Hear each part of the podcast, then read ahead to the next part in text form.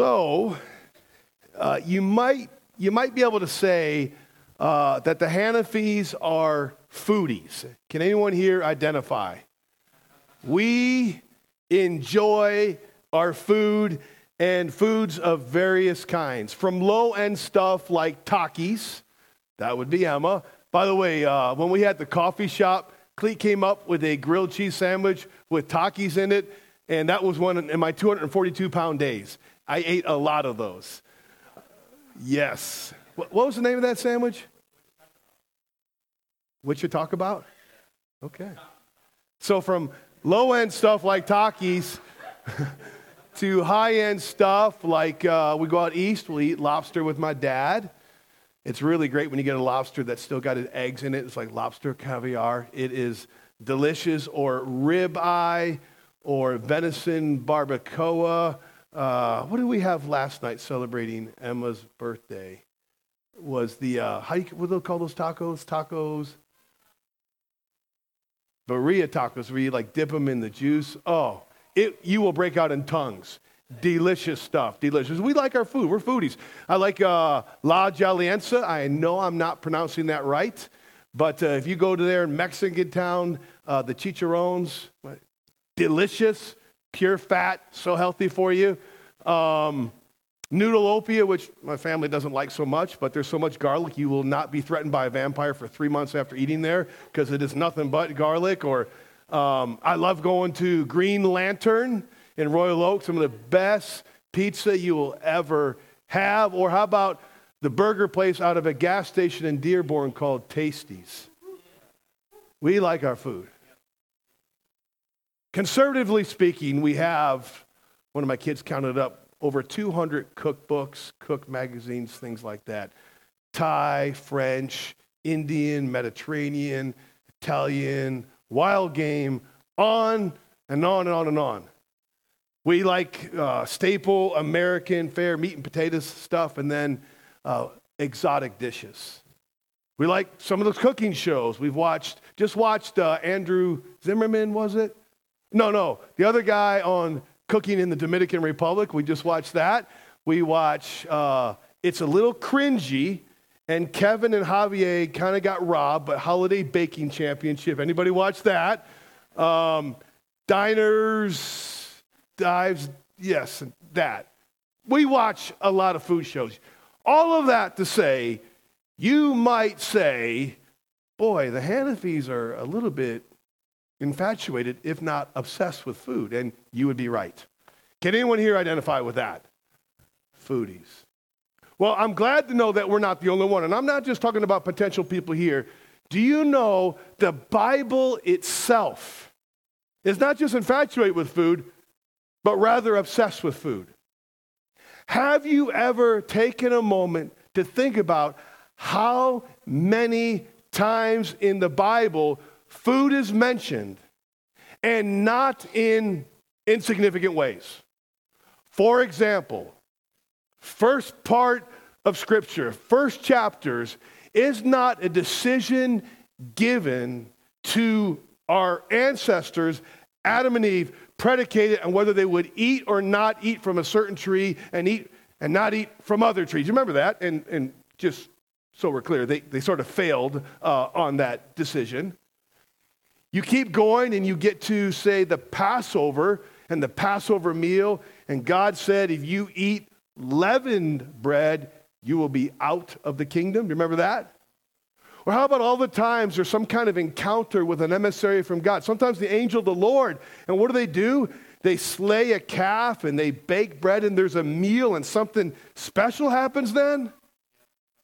Or how about God says to Israel, I'm going to send you into the land full of milk and honey? Or how about all the festivals and the feasts that we have with all the elaborate uh, teaching about food and grain and wine and all of that? Or how about the fact that there's kosher food and there's non kosher food? I'm just giving you a few examples here. Or how about the imagery Scripture itself uses describing food and our relationship with God? The psalmist said in Psalm 34, verse 8, Taste and see that the Lord is good. The psalmist said in Psalm 63, verse 3, I think it is, um, My soul is satisfied in God as with fat and rich food. You have the invitation that Pastor Nick just read from Isaiah Come, eat without money or without price. You get to the pages of the New, of the New Testament, Jesus identifies himself as the bread of life. You go a little bit further, not once but twice, Paul gives the early church teachings on what you do concerning meat sacrificed to idols when to eat it, when not to eat it. Jesus instituted something called the Lord's Supper, which usually was accompanied by a full meal that the body of Christ would enjoy together. Paul, excuse me, Paul confronts Peter because Peter will chow down with Gentiles when the Jews aren't around, but when his Jewish brothers come around, oh no, oh no, I, I can't eat with them. And he was showing partiality in the fear of man. And of course, the book ends talking about a great banquet to come, the wedding supper. of the I, I'm just trying to make the point. The Bible actually talks about food a lot. And it does so in very significant ways. And I want to ask you the question why does the Bible talk about food so much? And why in such significant ways? Susan and I were talking about that last week. And I'm going to hold the answer for now, but I, I want to tell you why it doesn't do that. Not so that we can have weird little fad diets like the Daniel fast, okay? That, that's not why. So today, we come to the only miracle outside the resurrection itself that's mentioned in all four Gospels Matthew, Mark, Luke, and John the feeding of the 5,000. And as we're going to see, the feeding of the 5,000 is not exactly an accurate title. There's more than 5,000. So I want to preach to you this morning on the feeding of 5,000 plus. I've got three points, and I'll take up each point as we move through the text and hit them successively. First of all, and this is the first heading on which we will look at this text, the heading is splanchnizomai. You remember that word from like three or four weeks ago? Say it with me. Say splanchnizomai. Yeah. And with that, a COVID breakout just happened with all the spitting going on. The compassion of Jesus. That's what I mean. Splanchnizomai, the compassion of Jesus. Now, picking up from last week, what happened to John the Baptist last week? He was beheaded. We learned last week about how we should walk. That is, we should walk in repentant faith. We should walk in repentance, right? We should be bold with the truth, and we should be confident in the outcome. And John the Baptist was the example for that. John the Baptist loses his neck at a lewd party. Jesus then, if you look at verse 13, gets a report. He heard this. When Jesus heard this, that is, that they came and took his body, verse 12, and buried it, and they went and told Jesus. When Jesus heard it, what did Jesus do? He withdraws on a boat to be by himself. Why do you think he's doing that? Have you ever received heartbreaking news? Have you ever um, received heart shattering news? Did you just want to go hang out with a bunch of people? No, he wanted to be alone, right? It seems, I, I don't think it's a far stretch to say he wanted to get alone to grieve. Fully God and fully man. And grief can be a very godly response. Three times we read in Scripture, actually, the Son of God wept. Time one, John 11, Lazarus dies. There's a bunch of sorrow in the aftermath, and Jesus himself weeps. Luke 19, Jesus is preaching the gospel. He's encouraging Jerusalem to come to his grace, and they will not. And he weeps over them because of their brokenness, rebellion, and refusal to receive grace. And then we know from Hebrews chapter 5 that in the garden, when Jesus was alone, right on the precipice of the cross, he not only sweat great drops of blood, Hebrews 5 and 7 says he wept. So it is fair to say Jesus knows what it means to grieve, yes? So he goes to be alone, and the crowds follow him. But when the crowds heard it, they followed him on foot from the towns. It's kind of a remarkable scene. Now, Sea of Galilee, that's where he is, isn't that big a sea, but it's, you know, good size lake. And they would follow him around, which means they had to be moving faster than the boat. They're trying to figure out where he's going to come ashore. When Jesus sees the crowd following him, here's what he doesn't do. Here's what I would probably do. I would probably say, Can't you see I need to be alone? But what does Jesus do? Jesus actually disembarks, takes the boat to the shore, and he goes to those people. Verse 14 says, When he went ashore, he saw a great crowd, and he had splanchnizomai. There's the word. He had compassion on them. Do you see that?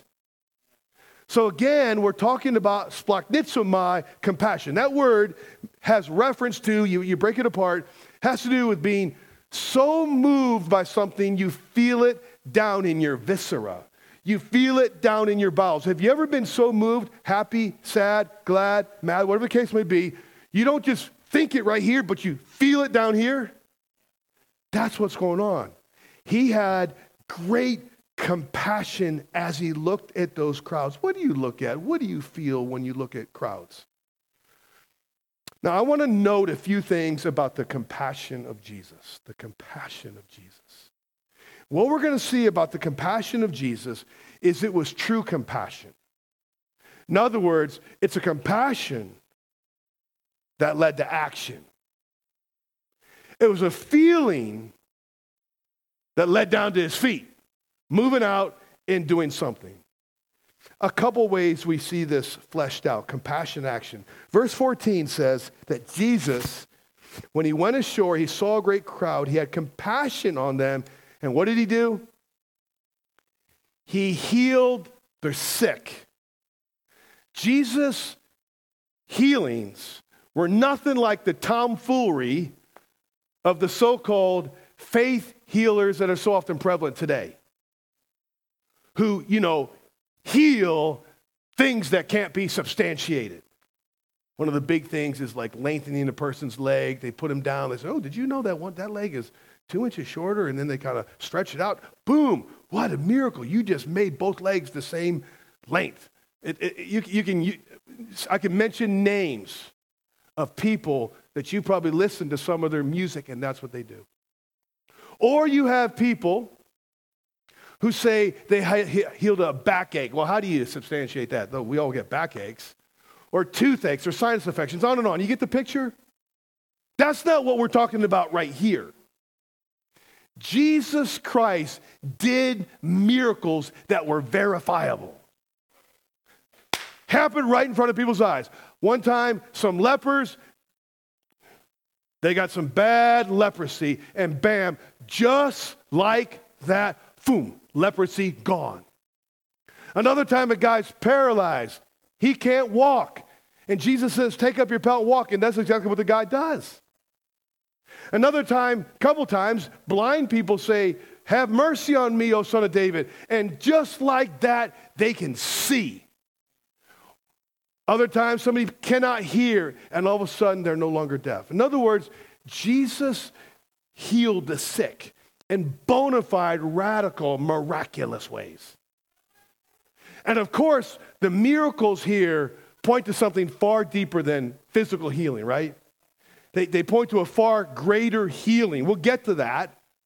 But these were miracles that were signs that he, in fact, was the Messiah. But for now, for now, I just want to say that people in the medical community do reflect when they do it in Jesus' name, even if they don't, it's still a reflection to some extent of the compassion of Jesus Christ in the area of healing the sick. And I am so grateful that we have medical people in this very church called in the name of Jesus to bring healing to the physically suffering and mentally suffering.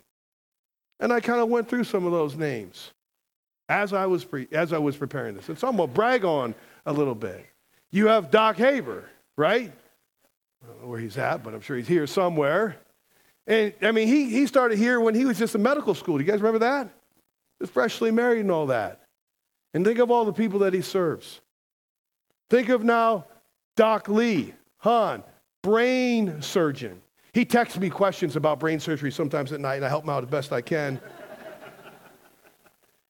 You have Courtney McClellan, who's studying to be an NP in mental health and psychiatry, and right now she serves as a nurse in that very needed area. You have Mel, who's going to graduate this April, a PA, emergency room medicine. Joe, dentist. Joe, when do you, you, you graduate pretty soon? May.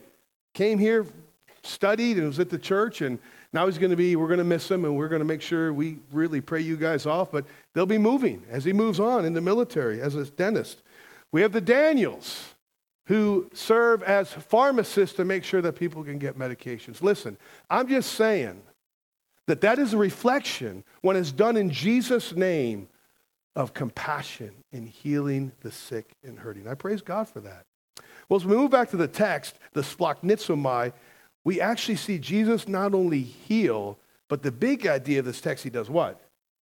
He feeds people. He feeds them. This is, of course, what the section is about. Now, I want, want to thread a needle right here on this, okay? Because we who rightly reject the social gospel need to be reminded that Jesus' compassion did extend to the whole person. Amen? Including their physicality. We like to point out hey, Jesus could have freed the Jewish people from Roman oppression, and he did not. And he did not. But this text also tells us he fed 5,000 people. And what is even more, he fed them knowing they were going to reject him. How do you know that? I go to John chapter 6, cognate passage, parallel passage. And this, this, this is a Hannafy paraphrase. They saw him do the miracle feeding. They're like, wow, he's got some great tricks in his bag. He'd be a great king. And they try and take him by force to make him king because he provides the bread. Totally missing the point. And Jesus slips away. Nonetheless, Jesus, knowing all of that, fed them out of compassion, out of splanchnizomai. He had compassion on them. So we, we do well to remember James 1:27. Pure and undefiled religion is this to visit the orphans and the widow in affliction while keeping yourself unspotted from the world. We do well to remember 1 John 3, verses 17 and 18. If anyone has this world's goods and sees his brother in need and shuts his heart up to his need, in other words, I ain't doing anything about it. Tell me, he says, how does the love of God dwell in this person? So he says, Little children, let us not love in word or talk merely, but in deed and truth. And thus, Paul would write in Galatians chapter 6 So then, as we have opportunity, let us do good to everyone, and especially those who are of the household of faith. So, closing this first point, is there any place, a good question for all of us to ask, is there any place I am putting compassion in action? That's a good question, isn't it? As we look at the example of Jesus. Is there any place I am putting compassion action? Am I helping say, I mean, there's, there's no one size fits all, right? We have to make sure, well, you do this, why don't you do this? Like, there's different lanes. Helping with literacy, mentoring kids who maybe don't have anybody to mentor them, feeding the poor, medical missions, standing up for life. I have a huge burden for that, you guys know. Standing in the gap for kids who are being led to the slaughter. There's tons and tons of ways, and we can't do everything. Nor are we called to do everything. But I think we're all called to do something. Somewhere, you think? It may be a formal thing. Some of these things are better done formally through an organization or church, but other things are done better on your own. And so, my question simply to all of us is as we move into 2024 is where am I showing compassion in action? Where am I reflecting the love and compassion of Christ in serving others? Now, while this text surely motivates us to compassion based on the example of Jesus, it is certainly there for an even bigger reason to point us to the ultimate display of compassion that is the person and work of Jesus Christ. Who he is and what he's come to do. So, point to salvation, the identity and mission of Jesus. Y'all with me? Verse 15, we read Now, when it was evening, the disciples came to him and said, This is a desolate place, and the day is now over. Send the crowds away. They're giving Jesus command. We'll come back to that. Kind of crazy. And the day is now over. Send the crowds away to go over into the villages and buy food for themselves. Now, we'll come back to this verse for some other reasons, but just hone in on the word desolate. This is a, what kind of place? Desolate place. This is a word that can be translated, as it often is, as desert, sometimes as wilderness. Now, who is the scripture for? Who's the scripture for? All of us. But if we want to understand what the scripture means, we do want to step into its context, right? So, who was the scriptures directly written to? Jewish people. I'm going somewhere with this. A Jewish reader or a Jewish listener to the Gospel of Matthew, when they would often read through a gospel in an early church worship service, when they heard the word desolate or wilderness or desert, what do you think might have come to their mind? Which is why we need to read the whole Bible. What do you think would have come to their mind? Exodus. Boom. And why, Tom? Yes, yes. The people of God are in the wilderness. And all of a sudden, they're what? Hear my stomach growling? They're hungry, right? So in Exodus chapter 16, in the desert, the text says back there, in the wilderness, in that desolate place, God sends manna from heaven. He says, Behold, I am about to rain bread from heaven on you. He says that through Moses, the Lord speaking to the people of God. Miraculously provided bread. Now, the, the, the point is simple. The point is simple. Just as God provided bread in the Old Testament, in the wilderness, Jesus is now providing bread in the New Testament in the wilderness. So who's Jesus? Who's Jesus? God. Jesus is God. There's so many ways that people miss that attest to the deity of Jesus Christ. John makes the point even plainer when he quotes Jesus saying, Hey, hey, hey, it wasn't Moses that was providing the bread back then, but it was my Father. Now, watch how this plays out. He takes five loaves and two fish, and he orders, verse 19, everyone to sit down. Then he ordered the crowds to sit down on the grass. And by the way, there's so, it's so beautiful to be able to wrestle with the text of God. I'm so grateful for that opportunity uh, as a pastor to, to really spend hours in the Word of God. The word sit down is actually a very technical word. It is a word that re- refers to reclining at a banquet. You understand that the way people ate in, the, in that day in that world wasn't at a like a tall table like we eat, but on the ground, sometimes with a low platform or table, and, and they would kind of recline on their side, and that's how they would eat. Jesus is saying, he's pointing to the ultimate banquet to come, I think, but he's saying, I am about to give you a banquet. And then we read in verse 21, he read, as Emma read for us, he, he, he, he, he fed not just 5,000, but what does the text say in verse 21? 5,000 men plus or besides women and children. So most people say this is a conservative estimate.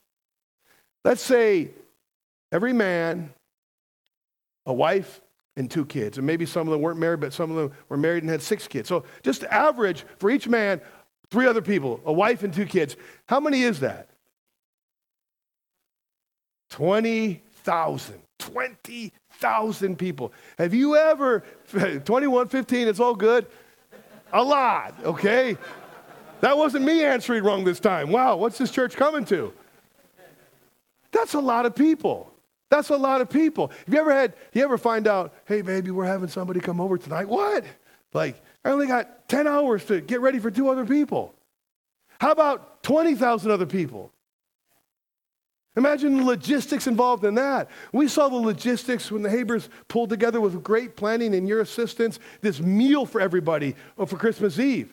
Or Catherine Hopper this morning, or the upcoming meals for the story of God. It takes pre planning. Imagine all the trucks that would be necessary to cart in enough food for 20,000 miles. Whew, what a task. Well, we look at verse 19 again, and this is where it gets thick. I love this. He ordered the crowds to sit down on the grass, and taking the five loaves and the two fish, he looked up to heaven and said a blessing.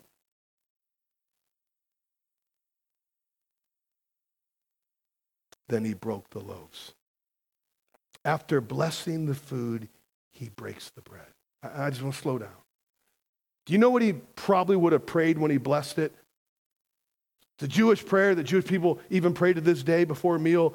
Blessed are you, our Lord, our God, King of the universe, who brings food forth, who brings forth bread, rather, from the earth. It's, it's, it's, it's a prayer been prayed for thousands of years. And this, this is fascinating to me. Mark tells us that it seems uh, that as Jesus broke the bread, it multiplied.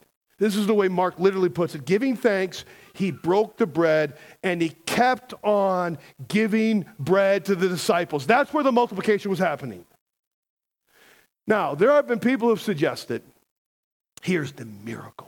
It's a miracle of human philanthropy. It's a human of, of, of kindness, of generosity, of no longer being greedy.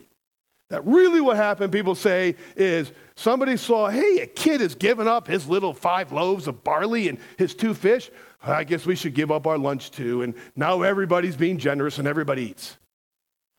And even one of my more conservative commentaries said that interpretation has to do a whole lot more with 19th century liberalism than the actual teaching of Scripture. What we have here is nothing other than a pure, unadulterated miracle that the one, the one who spoke everything into existence was doing a miracle on the molecular level. That the one who spoke things into existence ex nihilo out of nothing, the God who at the beginning said, Light come out of darkness, the God who said, Let material things come out of immaterial things, the God who said, let existing things come out of non existing things, is doing just that in the multiplication of this bread, these five measly barley loaves, probably the size of hockey pucks, and a couple of small fish. This is a miracle. Of massive, indisputable proportions. And he did so lavishly, just like God. How many baskets are left over? 12. Why 12? Why not 13? Why not 9? Why not 11 and a half? Many people think, again, Jesus as the, the parallel with Exodus 16, the feeding of the 12 tribes in the desert, in the desolate place in the wilderness. Well, Jesus, as the God of the 12 tribes of Israel and the God of the Gentiles, was once again providing. And it says they ate and they were satisfied.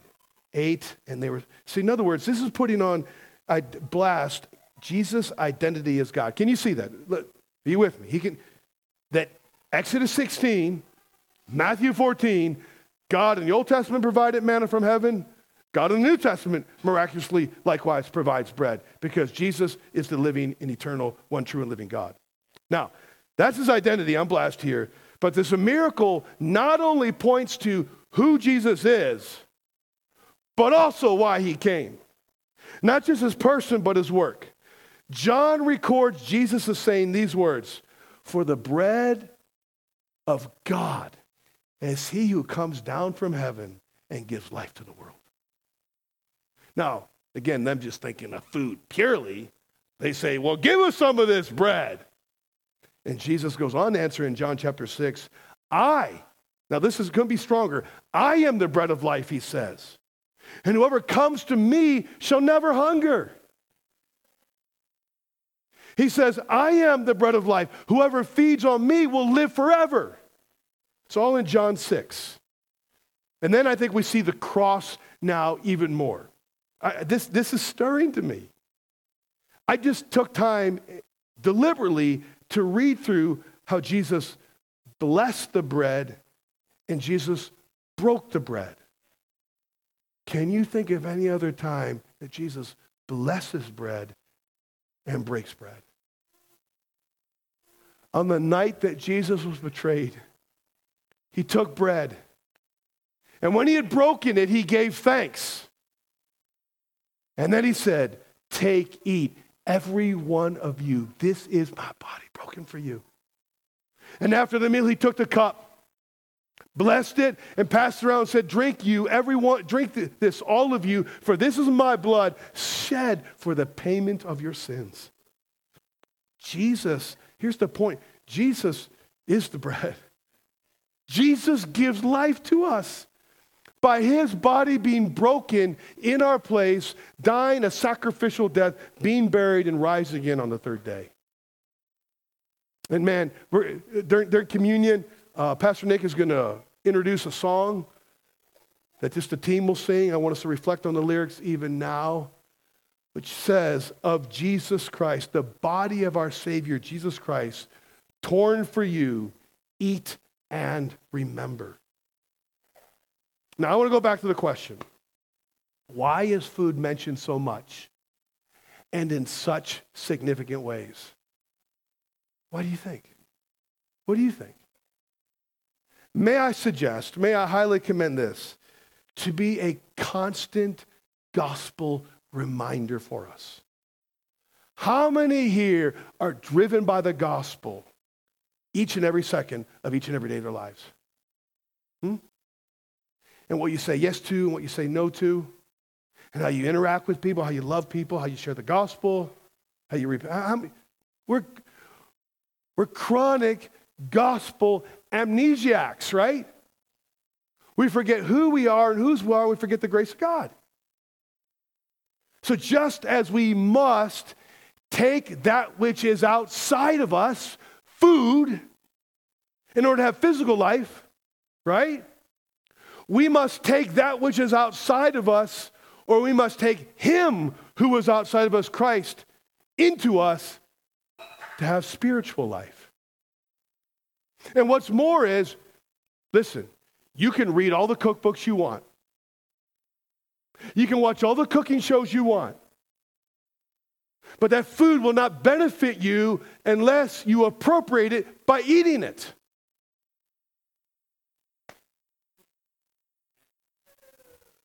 You can know about Jesus. You can read about Jesus. You can do the church thing. But unless you actually receive Him, unless you actually turn from your sins and trust in Him, unless you call upon Him, He will not benefit you. And I believe many people have been led to a prayer, but they've never actually come to a person. You got a cookbook, Jesus. And that's not a saving Jesus. Some meals, like you, I pray over, and some meals I don't. You kind of the same way, like, you know, sometimes you have people over, you're sitting down as a family at the end of the day, you'll, you'll pray, or maybe you're out, but sometimes you're just eating on the fly. And really, the, the Bible, there's no command to pray over every meal. Rather, we're commanded to have a heart of thanksgiving in everything. But perhaps tying all this together, it would be a good opportunity whenever we eat to thank God for provision.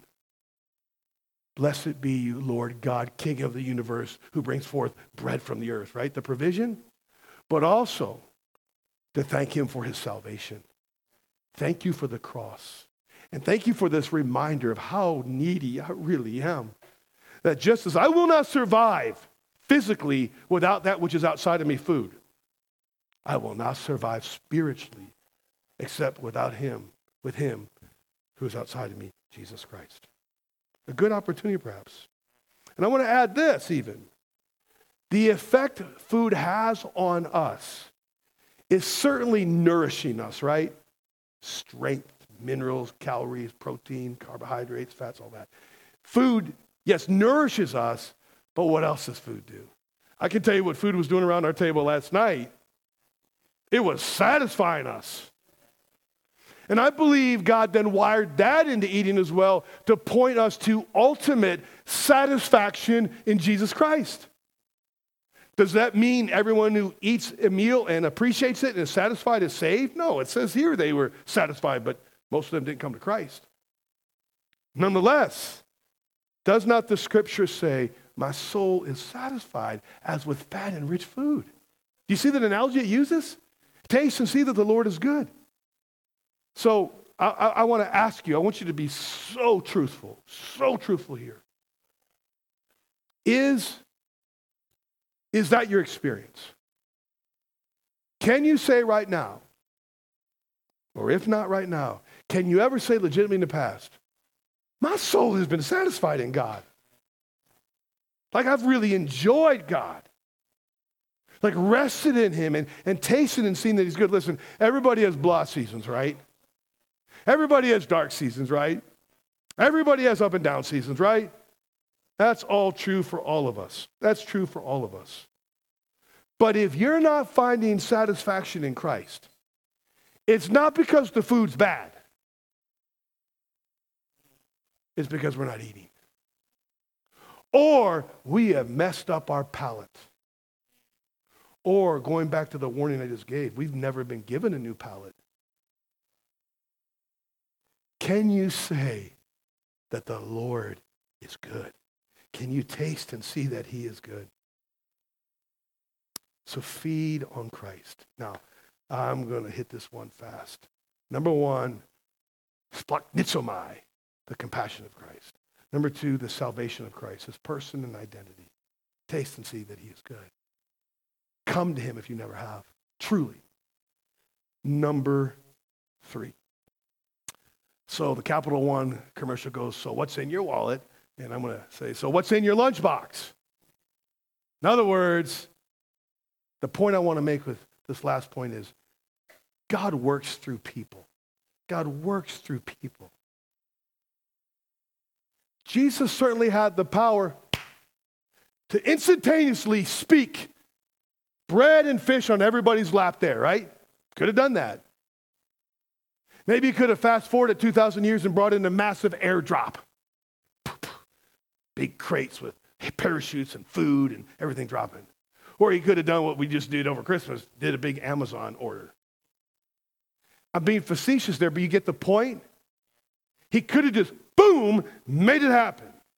Instead, after they give him that command I talked to you about, pretty audacious, he gives them a command of his own. And his command's a little bit better. And the command is very emphatic. He says in verse 16, they need not go away. You, you give them something to eat. And I'm saying it's emphatic because that pronoun occurs twice in the original text. You, you give them something to eat. He's being very emphatic. He is telling them, is he not, to do the impossible, isn't he? He's telling them to do what they can't do. Of course, they're woefully inadequate. They can't just create food. But listen, when God tells you to do something, you got to trust Him and you got to obey Him, even if you don't feel like you got the skill set and all the rest to do it. There are four options that all of us have every time God calls us to do something that we don't think we can, or we see a problem that maybe the Spirit's nudging us to address. Daniel Doriani gave three, I'm adding a fourth. The first thing that sometimes people do is they declare the situation hopeless and they despair. Well, I can't do this, which is sort of what the disciples do at first, right? Send them away, tell them to leave. We can't feed them. They just despair. I can't do it. You ever done that? No way, I can't do it. Number two, this is my addition. Sometimes people say in the Reformed community, well, if God wants it done, it'll happen because He is sovereign. And they get fatalistic. And again, they're totally inactive. They do nothing. And that's not how God works. Number three, some people, on the other hand, swing the other way and they work frantically to accomplish the task in their own strength. And some of us accomplishment junkies, we've always got to be doing something. We, we can be prone to that, can't we? But how about number four? We're simply called to obey and trust the Lord and this work as diligently, diligently as we can as we depend on Him, right? Trust and obey, and we work as we trust in Him. So that's what they end up doing. They scour the crowd. And they come up with this little boy with five loaves, again, small barley cakes we know from the other gospels, two small fish. And I was just kind of laughing to myself as I was studying through this. Because from John, we learn Andrew found that one boy. There's probably scouring, hey, buddy, got any food? Finally, this little kid, yeah, I got a five barley cakes and two fish. And I can just imagine this apostle, this disciple to Andrew saying, hey, kid, can we have your lunch? The master wants it. And the kid, there's no, there's no sign of reluctance from this kid. Not like, well, no, it's mine. No, I'm keeping it to myself. You guys are punks for forgetting your food. I'm taken care of. There's no sign of that. I'm reading into the text a little bit, but it seems, boom, here you go. He used that little boy. And then going back to our text, he uses the disciples to distribute miraculously multiply food. What I'm simply trying to say is God works through people. Jesus displays compassion, splanchnizomai, and spreads the message of salvation, spreads the gospel through people. Through people, right? He doesn't do it in isolation. So think about the people in your life that you've experienced the compassion of God because of them. Can you think of people? You've experienced the love and compassion of God because of other people. And, and, and think of people you heard the gospel through. Who the gospel through. It's not like God gave you a direct text from heaven, did he? No, somebody shared the gospel with you. So, what acts of compassion might God be calling to you to this year, 2024? And who is Jesus calling you to share the message of salvation with? I added something this morning. It's strong, but I, I think I need to say it. We all struggle to share the gospel, right? We all do. And I'm not into guilt driven sharing the gospel because they'll last till about 2.03 this afternoon. We share out of grace. But sometimes we do need tough questions asked of us. If you, if you have no desire, say, I can't create a desire in my heart or your heart to share the gospel. What I do believe is that if you're really a Christian, there's a flicker of a desire in there, right? And I'm just trying to take some bellows and just, I can do that in my own heart and your heart. But if there is, if nowhere in your heart is a desire to share the gospel, the death, burial, resurrection with somebody that you're really, you say is a great friend, you, you, you, you play a sport with them or you, you work with them or whatever the case may be, then I'm not sure how you or I could be a Christian if we have that. Because to be a Christian, I believe that there's a heaven and a hell, right? And I believe there's a need for me to be reconciled. Or the words of John the Baptist who got beheaded for telling people to flee the wrath to come and to fly into the loving hands of Jesus, whom the Father in love sent. And if, if you, I'm just asking you, like you don't have any of that desire, you should really say, Lord, where am I with you? But if you are a Christian, somewhere it's there. And I believe God wants to use you and I to reach people with Jesus Christ in 2024. And it's not because you got some great skill set. Maybe all you have is five barley cakes and two old fish, but God can use that to extend his kingdom.